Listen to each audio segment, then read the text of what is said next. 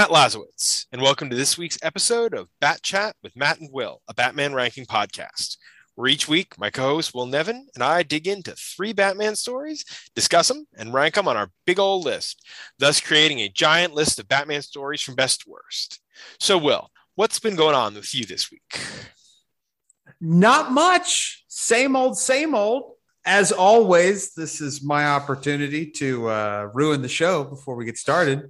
uh, here in here in Will's bit hole. So we're doing another all ages episode tonight to to spoil the carefully crafted introduction that Matt has prepared. And so I, I want to endeavor to make this a more kid friendly episode. So we're going to do some some all ages books, and I'm going to try to clean up the language tonight. So I'm going to kind of pre-dub myself. Uh, so I want to give the listeners out there the uh, the equivalents for the swears tonight. Butthole is obviously going to remain the same. I think that's a family friendly word, but that doesn't count. Doesn't count. Shit, duty, duty. Everybody loves a good duty. Fuck, just going to be flipping, flipping. Motherfucker, we're going to use the uh, the crazy uh, cable dub. Mother father dickhead, peckerface, peckerface, shit gobbler, feces aficionado, and then finally, because this this comes up every week on the show, shit stain is simply going to be Sean Gordon Murphy. You know, we finally won't need that E rating on this episode. uh, Bat Chat is for the children. Indeed, it is. So, as Will said, we're going to be doing some all ages stories since this episode will be dropping on Thanksgiving, and we wanted some wanted to give you all something that you could share with your family. Now, if you can sit and talk Batman with your family, well, your family's way geekier than mine, so good for you. These are going to be all ages, family friendly, and accessible. You know, no continuity, just pretty straightforward kind of Batman stories, except for one, which, while it is pretty straightforward, also is full of a lot of inside baseball and in jokes, but we'll get there. The first story we will is, get there. the first story is not that one. That first story is Batman 66, the Lost episode. The writer is with an original treatment by Harlan Ellison and an adaptation by Len Wein. Pencils by Jose Luis Garcia Lopez. Inks by Joe Prado. Colors Alex Sinclair. Letters Wes Abbott. Edited by Jim Chadwick and Aniz Ansari. Cover date January 2015. This book is an adaptation of an unpublished script or unproduced script treatment for the classic Batman series that would have introduced Two Face into that particular series. It's a Batman 66 story, very much what's right there for you to read. To start out with, all three of the major creators on this book are legends.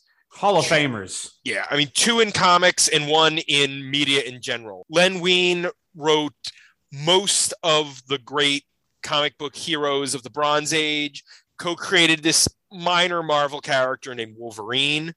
Jose Itty Luis, bitty. yeah, the guy, you might have heard of him. Jose Luis Garcia Lopez drew a ton of Bronze Age DC and did the style guide for DC's licensing that was used throughout the 70s, 80s, 90s, and still shows up every now and then today.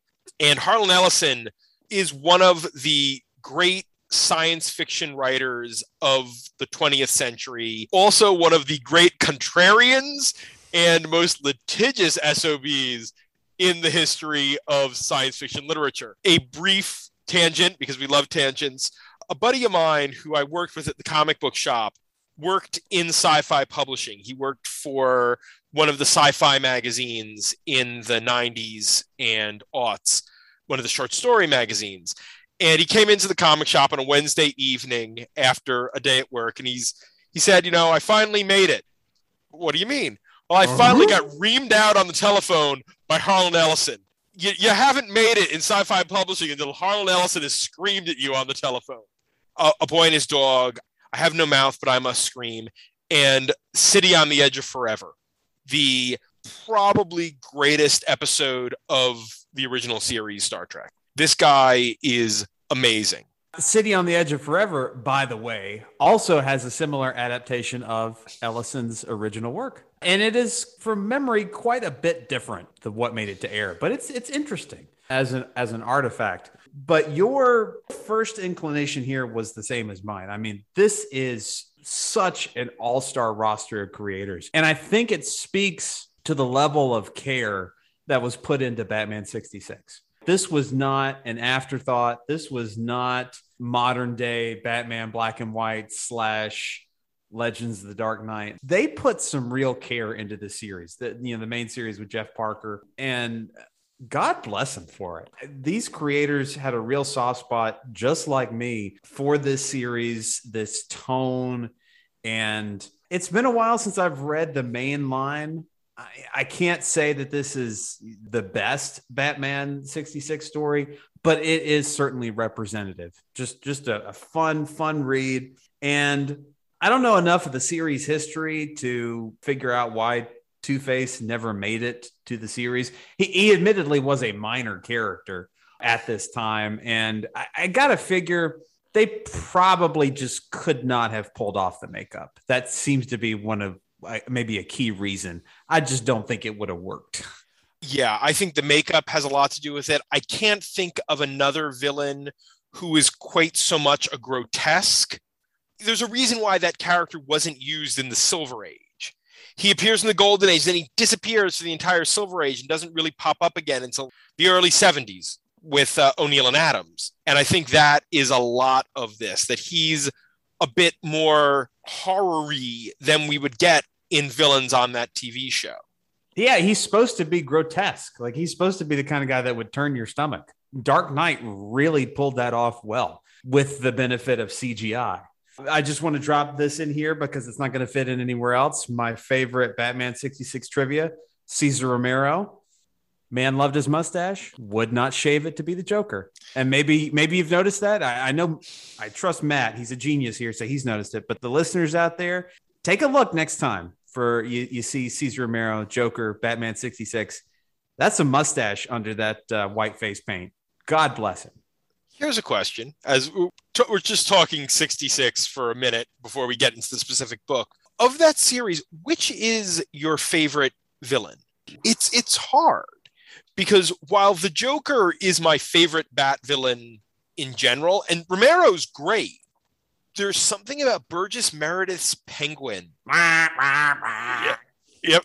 That's that just it's got a charm. He's got a real charm. And Gorshin's Riddler is even tricky to ask which is your favorite Catwoman because all three of them took that character in very different directions that were all wonderful. Yeah, I mean, the the way the series was structured is the villain was the star. West was the straight man, the straight Batman. Robin got in his wordplay. Chief O'Hara, uh, God bless him, tried. Uh, Gordon obviously wasn't much of a character, but the the villains were the star. That was the the premise behind the show. You know, getting basically these recurring guest actors uh, and actresses. God, I don't think I don't think you could go wrong with any of them even when you get to some of the weird, obscure ones they created for the show, I mean, you had Liberace, you had Milton Berle, you had oh. Aunt Connie. Oh, duty! What was what was Liberace's name? Oh, it was a wasn't it a V? He, he, it was he was playing twins. Mm-hmm. One was the, the the pianist who was the good twin, but his evil twin brother was making him commit crimes. Uh, okay, I'm looking it up. He was Chandell. Ah, there we go, Chandell. Yeah. And, and, Milton Berle is Louis the Lilac, who is the whole episode was him manipulating hippies.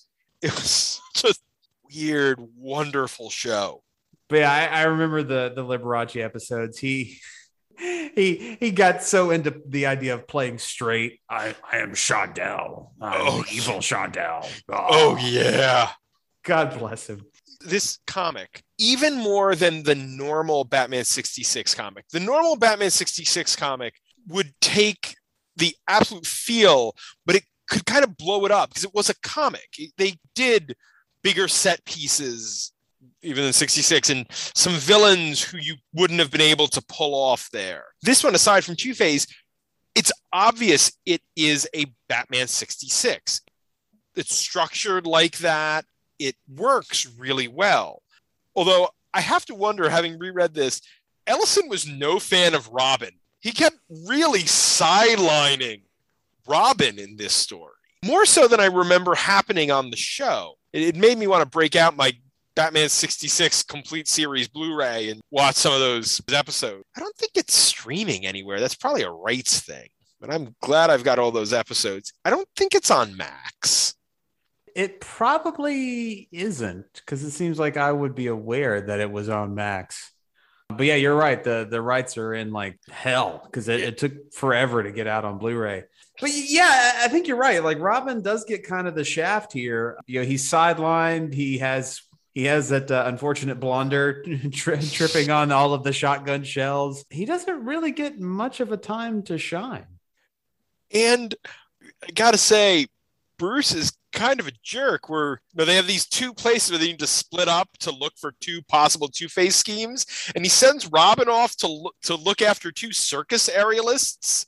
Boy bruce you're not going to try to trigger this kid's ptsd not at all. Aww. Aww. I, I literally i'm sure ellison wasn't thinking that when that was in the script but i read that i was like ooh that's oh boy so when I crack this thing open, I, I'm looking at 80 pages and I'm thinking, okay, there there's no way that we could carry this idea for an entire basically graphic novel length.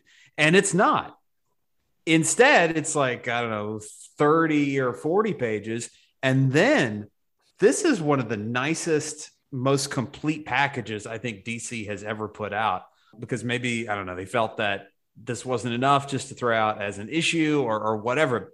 But anyway, uh, not only do we have 30 or 40 page story, we also get the pencils and then we get most of Ellison's original treatment. And it was so fascinating to read the treatment and then compare it to the finished product uh, that uh, that Wein put out.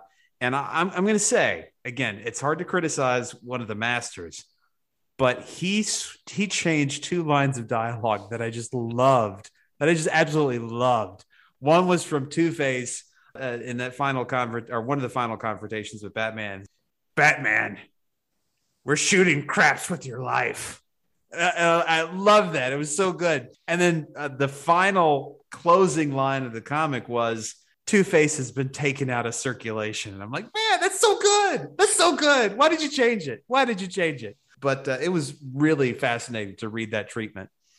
I love all the touches that make this just so obviously a 66. Two Face with his his two goons, Deuce and Twain. I always loved seeing those 66 villain, the themed henchmen names. It's a great touch. And the techno babble when Batman's looking at the Bat computer, like this uses von Neumann's game theory and Heisenberg's uncertainty principle. It's like, how does Heisenberg's uncertainty principle? Ah, whatever. It's techno babble. I'm good with that. It's magic. You know, we do prefer a, a, a magic-y Batman to a sci-fi one anyway, so so that works. I also have to say, while we have complained about the Batman 89 comic with its weird sort of nebulous relationship with likenesses where Two Face, Billy Dee Williams, Two Face looks like Billy Dee Williams, but Batman doesn't look anything like Michael Keaton. Nope. And Jim Gordon kind of looks like Pat Hingle, but not really. And Alfred doesn't look anything like Michael Gough. This book didn't try to do exact likenesses, but it got the spirit of all of these characters spot on. It's like, you know, no, that's not Adam West, but you can get that Adam West vibe right off that guy, the, the guy that is drawn into this book. And I would take that over half and half any day. No two face pun intended. That came out. I was like, oh crap, I'm saying that. And that's two face right there. All right. Ha- we have to do something very important. Let's cast Harvey Dent slash Two Face. Okay. Have you seen they did two Batman 89 inspired animated films? 66. 66. Yes, Batman 66 inspired animated films that had both Adam West and Burt Ward voicing Batman and Robin. I saw the first one. I have the second one. Need to watch it. Do you know who voices Two Face in the second one? That would be King Asshole of Space himself, William Shatner. It would. I see that as like, you know, I could absolutely see Shatner in again, it would probably not have worked because it would have required his ego to have half of his face all mangled.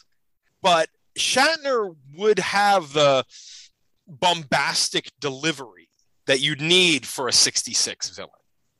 I'm going to give you an off the board suggestion. Okay. Not that we have discussed a board yet, but having seen his villain turn in Face in the Crowd and looking back over his career, and unfortunately, him not having as many opportunities to do that, Andy Griffith. Oh, interesting. I think he would have had a lot of fun with that. He would have. Speaking of another classic sitcom actor who might have made for a fun villain turn in this, Dick Van Dyke. Have you ever seen the Columbo Ooh. episodes where he's the the photographer who's the killer? He's ice cold. That would have been fun. Yeah. I think I would actually either of those I would probably have taken over Shatner now that, now that we've said that. There's also the weird I can't remember if it was like Shatner and West starred in a failed pilot about the life of Alexander the Great. And I can't remember which one played Alexander and which one was his friend. Which I'm sure in this he was his friend, but I'd say friend in air quotes now because we all know about Alexander the Great in the year of our Lord 2021. the, the pilot was called Alexander the Great. Shatner was Alexander. okay. Oh wow! I, do you see the rest of this cast? Joseph Cotten and John Cassavetes were in there too. That's a powerful cast. I got one more thing to say Sure. about this book. I really liked the conclusion of the story. It's always nice when Batman can win with his uh, with his brain instead of just beating the duty out of somebody. Absolutely. It's laid out well. There's the setup that Bruce pays off in the end there. Like, oh well, that worked once. So now I'm gonna reproduce that. That's that's good. This is a really fun, solid Batman 66 story. And a oh, one other thing that I wanted to point out. There again, because this is a comic that doesn't have to worry about budget, there is a moment set in the Batcave's Hall of Trophies. It's the dinosaur and the big Joker card and the coin and all of that, which is something you couldn't have afforded on 66's budget, but is a great little moment that you can pull off in a comic. Batman 66 could pull off the atomic pile, but they can't pull off the uh, uh, the dinosaur and the penny. Is the dent bust canon elsewhere? I do not believe so. I don't remember that being anywhere else. That did seem to be new. Let's see if there's anything else in the. Oh, oh no, th- this this description is good. Deep within the rarely seen side cavern that contains the cave's legendary Hall of Trophies. Excellent narrator voice there, sir. Let's see. Yeah, we got the penny, we got the, the Joker card, the T Rex, umbrellas, stuff from the Riddler, King Tut, and I cannot place the thing that is to Tut's immediate left. Yeah, I have to bring it up. We'll look into that and I will put it in the episode notes. Ooh, ooh. that would require me doing more digging than I want to do on mic. But I think unless there's anything else there, Will, It is time to put it on the board. so we currently have 27 stories on our big list. Number one remains Batman Year One from Batman Volume One, numbers 404 to 407. Number 10 is Wonder Woman, the Hiketeia. Number 20 is Demons, Batman Adventures Annual Number 2. And number 27 is Superman and Batman versus Vampires and Werewolves. Oh, Yeah. Uh, I want to I want to throw back to last week. I am going to cop to uh, to having my list screwed up. I flipped up, listeners. Matt was, of course, correct in his list. Our discrepancy uh, has been sorted out. Okay, so where are we thinking with this story?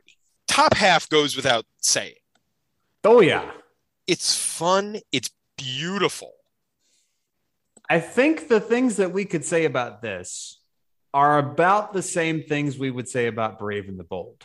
Yes, that's that is where I was looking. I was looking in that Brave and the Bold area. It doesn't does it beat Brave and the Bold? I don't think it goes above Brave and the Bold because there you've got the Hiketeia, which is also gorgeous and hits on a lot of interesting heady themes. You got Brave and the Bold at 11 and then Doomsday Book at 12. Another fun story. I just love the extras in this package. That is very So- true. I am inclined to say above Brave and the Bold. you know, I can go with that. The package really helps sell this book, both literally, I'm sure, to those of us who bought it, and metaphorically to those of us who haven't. Uh, so, yeah, that'll put it right below the top 10. That'll be number 11 Batman 66, The Lost Episode. Ta-da. Okay, so now moving on. Our second story for the night is Little Gotham. This is from Batman Little Gotham numbers 1 through 12, or 1 through 24 if you read it digitally. Written by Dustin Nguyen and Derek Fridolfs. Pencils by Nguyen, inks, and colors also by Nguyen. Letters by Saida Temofonte. Editors Sarah Gaydos, Kristy Quinn, and Jessica Chen. Cover dates on the print versions of this book were June of 2013 through May of 2014. This is a 12 slash 24, 12 issue, 24 chapter, all ages, little like chibi bat characters traveling through stories that are set around holidays and annual events. There's not a lot more to describe it generally than that.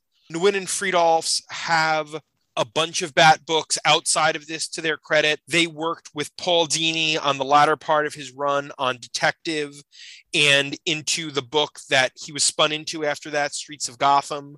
So the influence of Batman the Animated Series is pretty heavy in this book, which we will definitely get to in discussing. So, as I often like to ask, well, this is your first time reading Little Gotham? Yes, and it's it's real cute in the same way that Wayne Family Adventures is real cute. I was told by a certain co-host and friend that this would be the most tolerable version of Damian Wayne, and you were flipping right. Wayne, uh, Damian is fun in this book because he's actually allowed to be uh, a kid and not an, an obnoxious little duty. He's still haughty and whatever, but it, he's a kid. He's that got that arrogance of a 10 or 11 year old, not the arrogance of an adult squeezed down into a little kid's body. He is not Wesley Crusher with a bad attitude. Yes, This that is, is- a very good description. Uh, It it has always been mine. This is, yeah, I'm a deadly trained assassin. Yeah, I've got, as they say in the book, a little Napoleon complex, but I also want Skittles. Oh yeah, he he loves it when he gets to you know he gets chance to drive the Batmobile or pilot a giant bat mech, or you know when Batman's away, he invites all of the bird themed heroes that he can come up with to hang out, not just you know the birds of prey, but Hawk and Dove, and he invites Hawkman and Hawkgirl, and they will have nothing to do with it and it is a very charming take on Damian. It is generally speaking a very charming book. Wayne Family Adventures is a great comparison. Wayne Family Adventures leans a little more heavily into the teen romance, teen teen school manga sort of vibe than this does. This is more a family story from a younger child's perspective. It's the difference of Damian is the POV through most of it than Duke, who's your POV character for much of Wayne Family Adventures. It also has a lot of the villains who are still committing crimes and being dangerous, but they're not as terrifying. The Joker shows up in here a lot and he's still villainous as all get out, but he's not psychotically homicidal, nor is he terribly abusive to Harley, which is kind of nice because they're paired throughout most of this and it seems like everybody can get along. Like there, there's there's a strange sort of camaraderie between uh, Batman and the Rogues Gallery. One of my favorite chapters, which comes comes fairly early, uh, Batman notices the, the, the gallery out at dinner, and you know he says like, "Oh, I'll I'll pay for dinner," and then he sees Gordon outside waiting to arrest them all, and he's like, "Eh, let him finish, let him finish." Then take him back to Arkham. Absolutely. That that is the first chapter. And it cycles back around in the final chapter where it's Christmas and Bruce goes to Arkham and leaves presents for all the rogues. Granted, I mean the best part is he leaves the Joker Cole because the Joker deserves nothing better, but all the villains get little thoughtful presents. Batman is still Batman in this. He's still the straight man in this big crazy world, but he's just a little bit softer. He's just he's a bit of a better dad than he's often presented as. He really treats Damian Damian isn't just a soldier, which is also might be because Damian is less of a nightmare than he usually is. But all the other characters get along better. This was released early, not early on, but in the heart of the new 52. So Jason Todd wasn't a big part of the Bat family at this point, but he is here. This is also during a period where this was the only place you could see Oracle. Barbara was Batgirl again at this point. And Katana has a fairly large role as a member of the Bat family, which I always read as they started creating this before the new 52 sort of made Cassandra Cain disappear.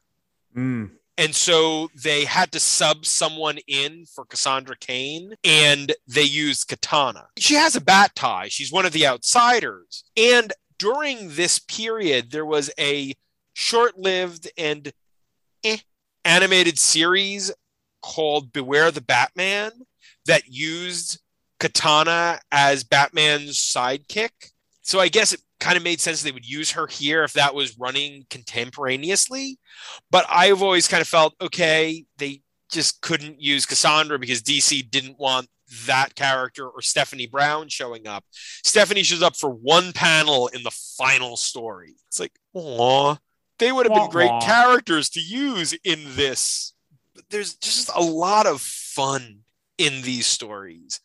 We're bundling these because doing any one individual chapter wouldn't have been enough.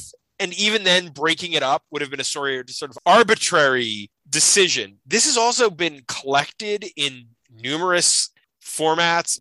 Digitally, it was 24 chapters. Floppies, it was 12. It was two trades. There's been a big complete series collection. It was recently re released. I assume it was the first six issues in one of those digest size trades that DC puts its younger readers stuff in. So you can find this in all manner of formats. Hey, man, get this at the book fair and get them kiddos reading this stuff. One other thing that I really liked in terms of Damian is this book probably did as good a job as you'll ever do of making the Damian, for lack of a better word, custody situation relatable. And like his mom and his grandfather being real and relatable parts of his family. Like it wasn't dumbed down. It wasn't, I didn't feel like this book insulted my intelligence, which is kind of a little bit of, a failing of, you know, what we'll see in the, the, the last book we'll talk about. But they made Damian and his family situation as real as possible. And I thought that was pretty commendable. Yeah, I like the way Talia and Ra's are in this book when it comes to Damian. I mean, the regular comics, yeah, they're they're monster. Damian is a child soldier to them. Here, there's more affection.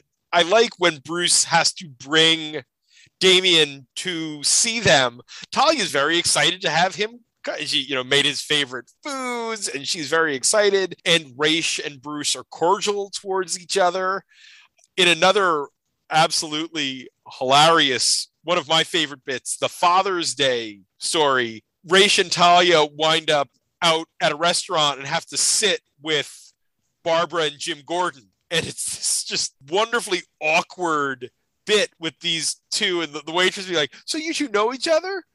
And Talia, be like, yeah, yeah, Raish and Gordon is kind of, and Talia, we uh, come to this city to bring down its degraded social structure, and, and Barbara's like, "We do anything to stop them." We're just like, "Okay." Specials for tonight are Yep. Meanwhile, the Batmen and Robins are trying to cook dinner for Alfred, and it is going about as well as you'd expect. Regardless of the universe, regardless of the continuity, do not let Batman into a kitchen. It never ends no. well.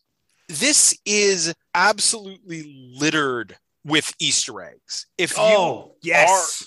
in the art, in little nods. It's especially full of Batman the Animated Series and Paul Dini's Batman comics Easter eggs. One of the shorts is for Labor Day is the Carpenter, who is a character that Paul Dini introduced as in the Walrus and the Carpenter of the Wonderland gang. It's this where she's trying to take the day off and just build a doghouse for a dog, and all day long, all it is is villain after villain calling. And each call is Batman fighting them, and there's just all these wonderful little sight gags. My favorite gags were the references, and it's amazing that you that you could pull this off in a kid's book. Uh, references to Gotham by Gaslight, which admittedly I flippin' hated, but it was fun to see here. And Red Rain, like Oh, the Red The- the- Rain.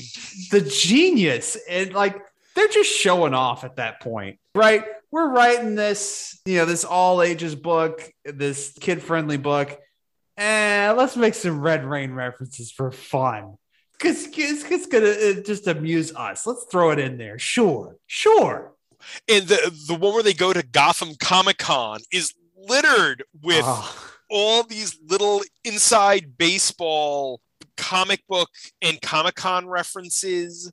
There's one in again the All Saints Day, the one where Bruce has to bring Damian to Talia and Ra's. They, they have to wander through the desert for a while, and Bruce takes off his shirt, and Damian takes a pot.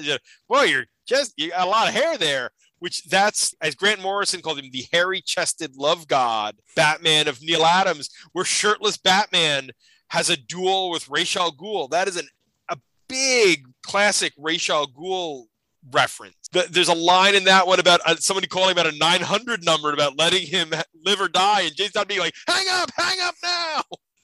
And there was uh, there was a visual reference to dark knight returns i mean again the the easter eggs and just the fun the fun you could tell that these guys had in putting this book together The short where Bruce and Selina go on vacation.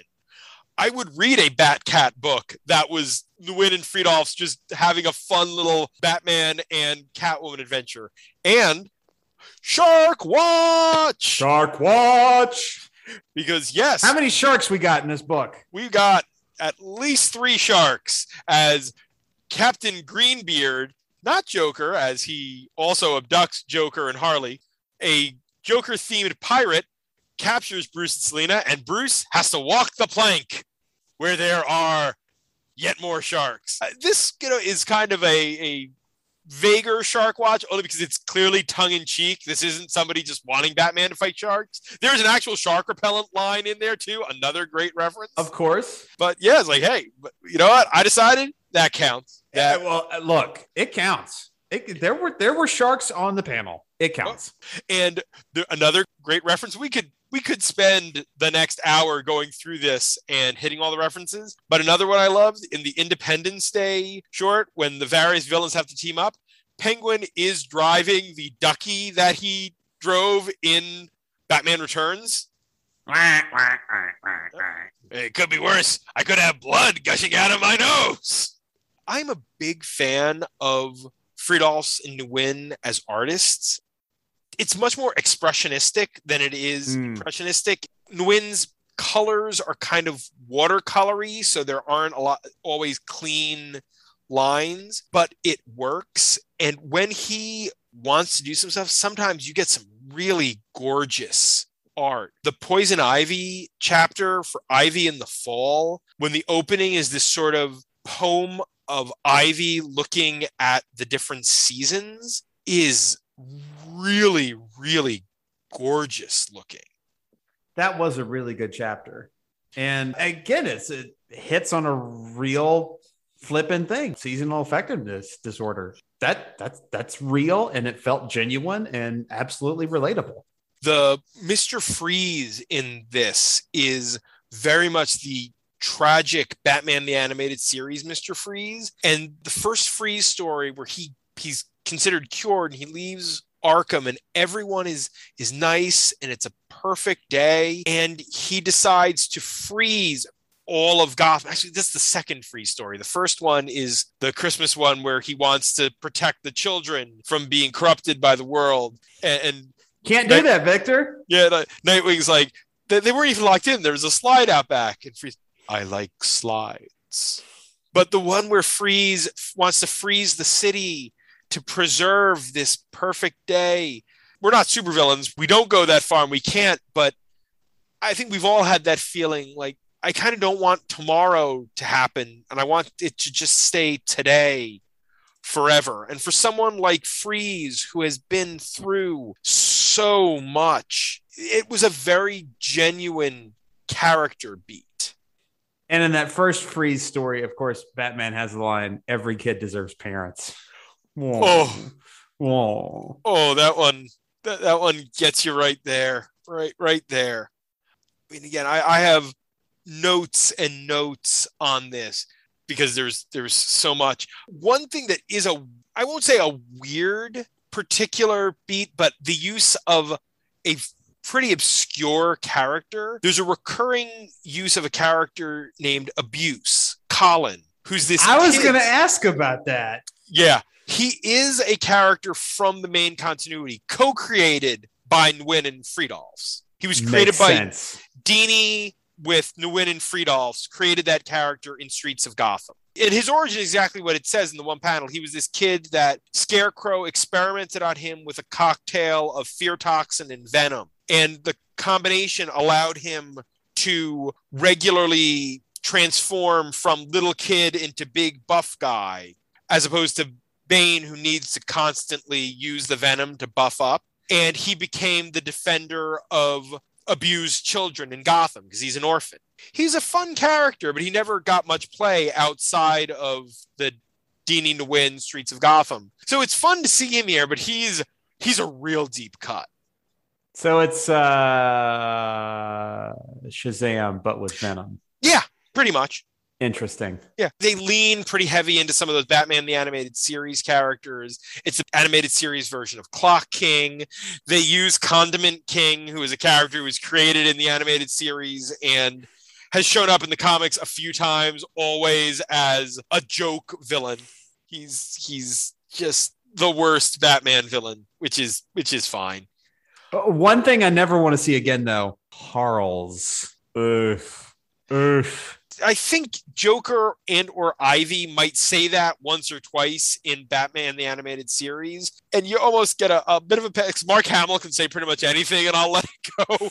But written, it's like oh, that one doesn't fly. And, and we haven't talked a ton about the other characters, but this is very much a Bat family book. There's a lot of Nightwing, there's a lot of Red Hood, there's a lot of Red Robin. Alfred is just great. I mean, Alfred's the best dad, regardless. You just you love Alfred. This is a real fun Batman comic that you could absolutely buy for anyone and anybody would appreciate it on multiple levels. Yep. I will concur in that assessment. So, with that note, I think it's time. Time to put it on the board. This is tough. This is tough.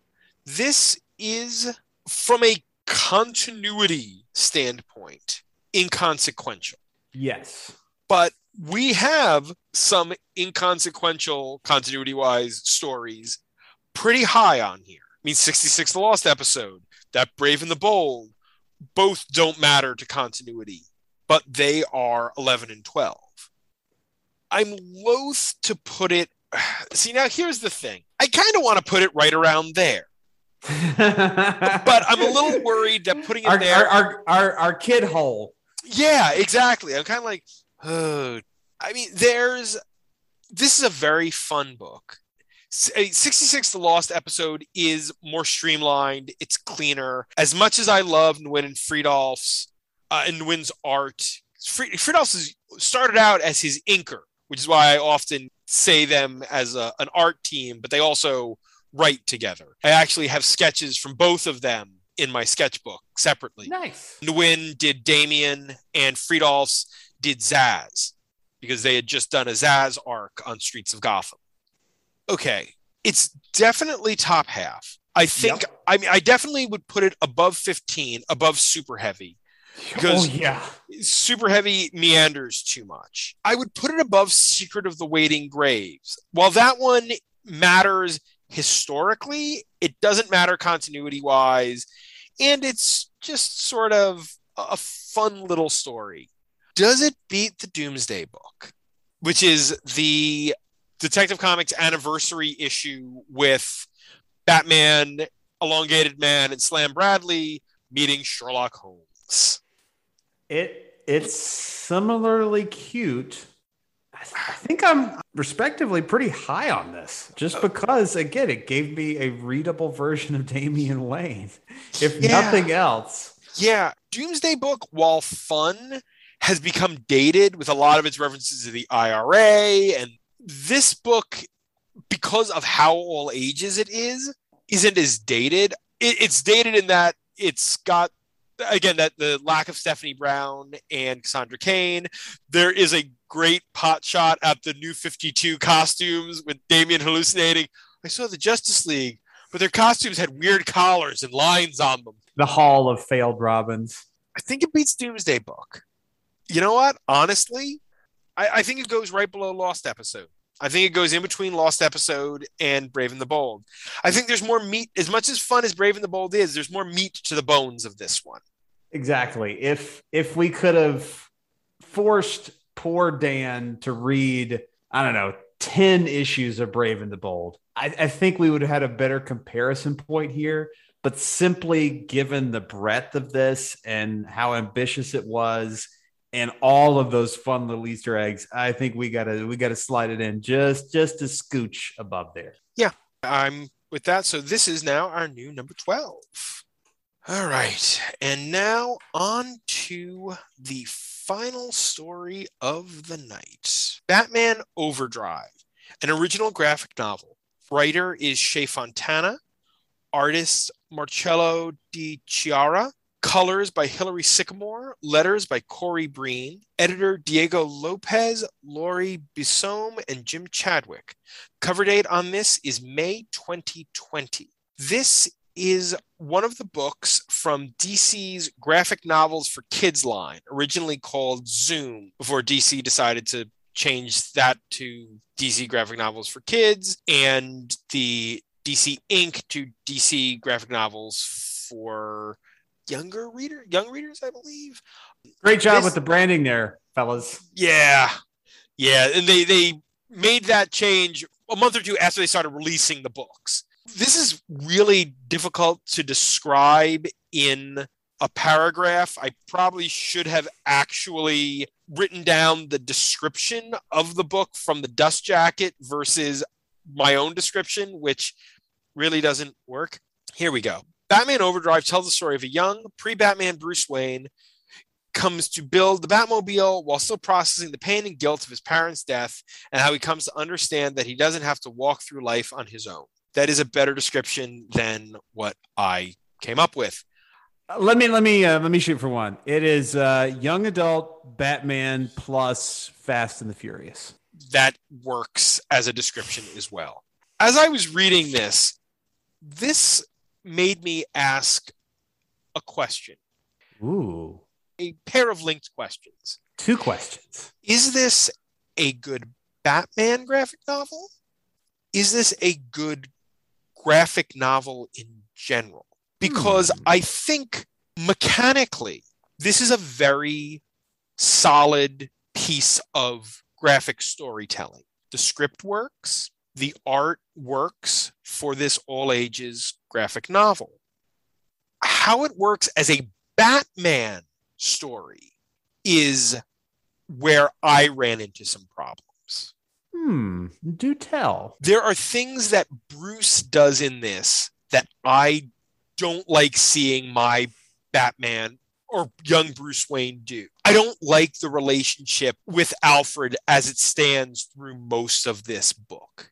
I understand why it is the way it is. This is an all ages graphic novel. This is a young person coming into their own, having to understand things.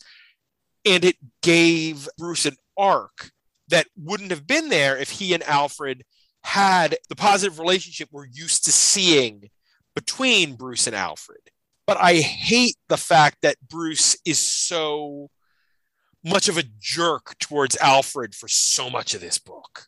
Yes, and part of what I didn't like is that we have this oh, the all is lost moment where you know Bruce is convinced that Alfred had something to do with the murders and he says, "Oh, I'm to I'm to make sure that Alfred goes to jail." And like it's just it's just this clunky bit in the book where you know that they're to get past it. It's it's the young adult reductive storytelling and that's that's the thing i don't like about all young adult literature is that the story beats are not all that complex there aren't challenges for your protagonist to overcome bruce is already a master detective with his uh, magical gadgets so th- the conflict there is just this artificial stuff that we see between batman and alfred and you're absolutely right. I did not care for that.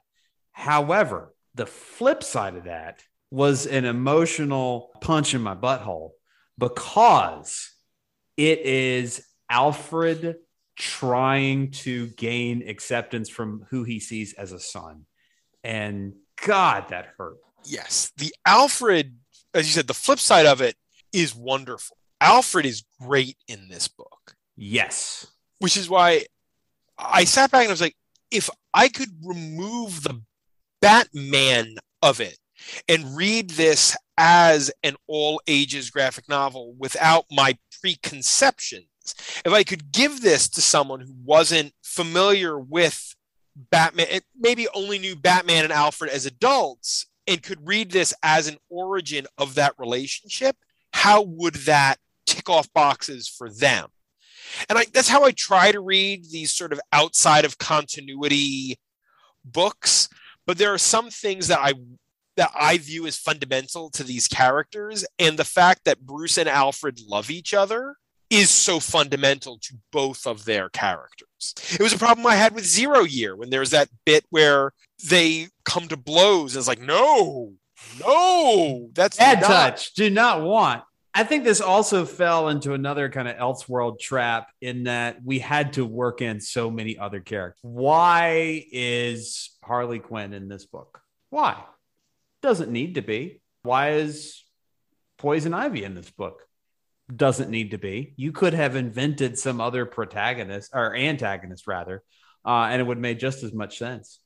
I think there's some some meat to explore with the, the relationship with Selina Kyle for sure. And whatever reality you're in, they're going to have some kind of relationship. But these other characters just felt very awkward. Yeah, they were Easter eggs. Lady Shiva was another one.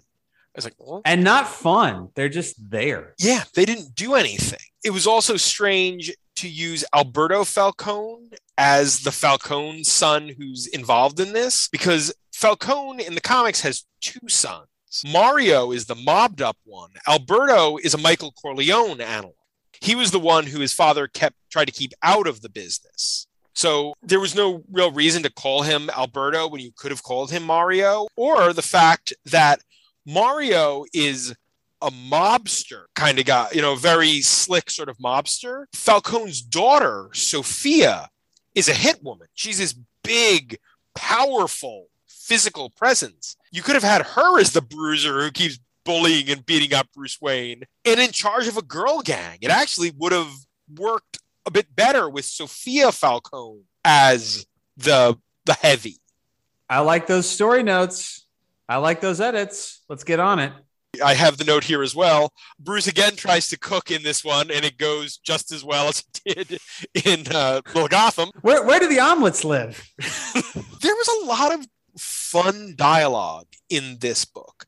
There's a stylistically, it's really good. I like that the chapter breaks are a speedometer and each Mhm. chapter has a different little icon that ties in with that chapter. There's a lot of style to this book. The ink or the zoom, ink and zoom, both lines have generally speaking released good books. I have only read a couple that have left me cold. And yes, I am not the one that these are geared for. So I also You're not the target demo. no, I'm not. But, Admittedly, neither am I. right. Be But you know- fair. I love a good all ages comic. I think comics are a medium that works for all ages. This though is this is a younger reader's book versus an Mm. all ages book. Little Gotham is all ages because there's stuff there that is it's Pixar versus something else. You can Full watch house.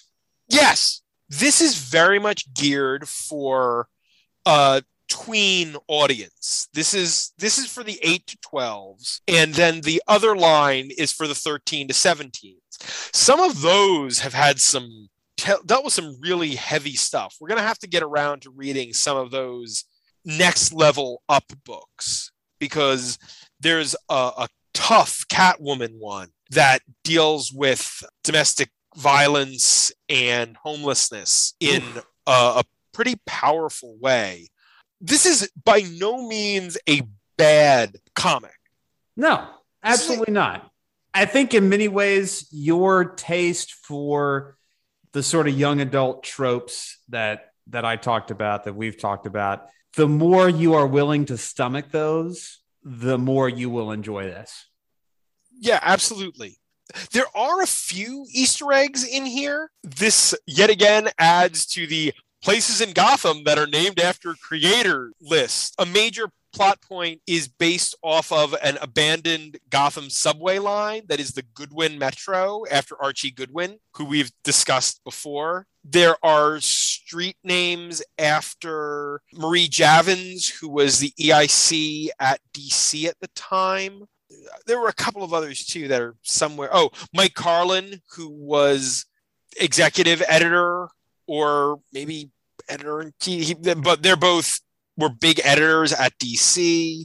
They're in Bruce's little proto Batcave room in his house. In his house in Wayne Manor, there is an inflatable dinosaur, which was a nice. I saw that. Yeah. okay, okay, that one's good. That one's good.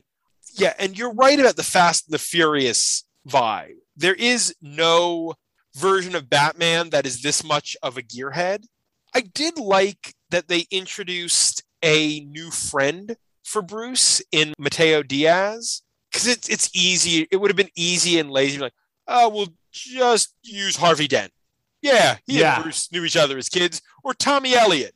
Yeah, it's like okay, neither of those those characters bring baggage. Mhm. You want to give Bruce a new friend who's genuinely a friend? Great. And hey, the fact that it's not yet another white guy, also a plus. Yeah, I was just going to make that point. Like, you could put somebody in there who's going to look like maybe some of the kids, hopefully reading this book. Good job. Absolutely. Oh, there's also a Zorro poster in Bruce's room. Also a nice, nice touch. I mean, there are some bits that are also a bit on the nose. You know, Bruce, Your detective stuff is my hobby. Mm, that that one's a bit on the nose. I do like I like the way they built Bruce and Mateo's friendship and had Bruce have to learn how to be friends with people. It's again, it's YA or even a little very early YA.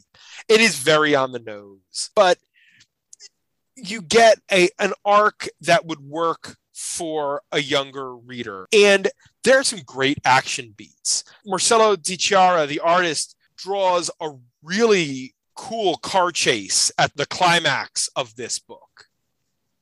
You can follow the the chase and the way that the cars move. That's not always easy, especially in a medium like comics that's still panels.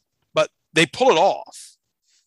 And I'll say generally, like the car stuff does not feel all that out of place.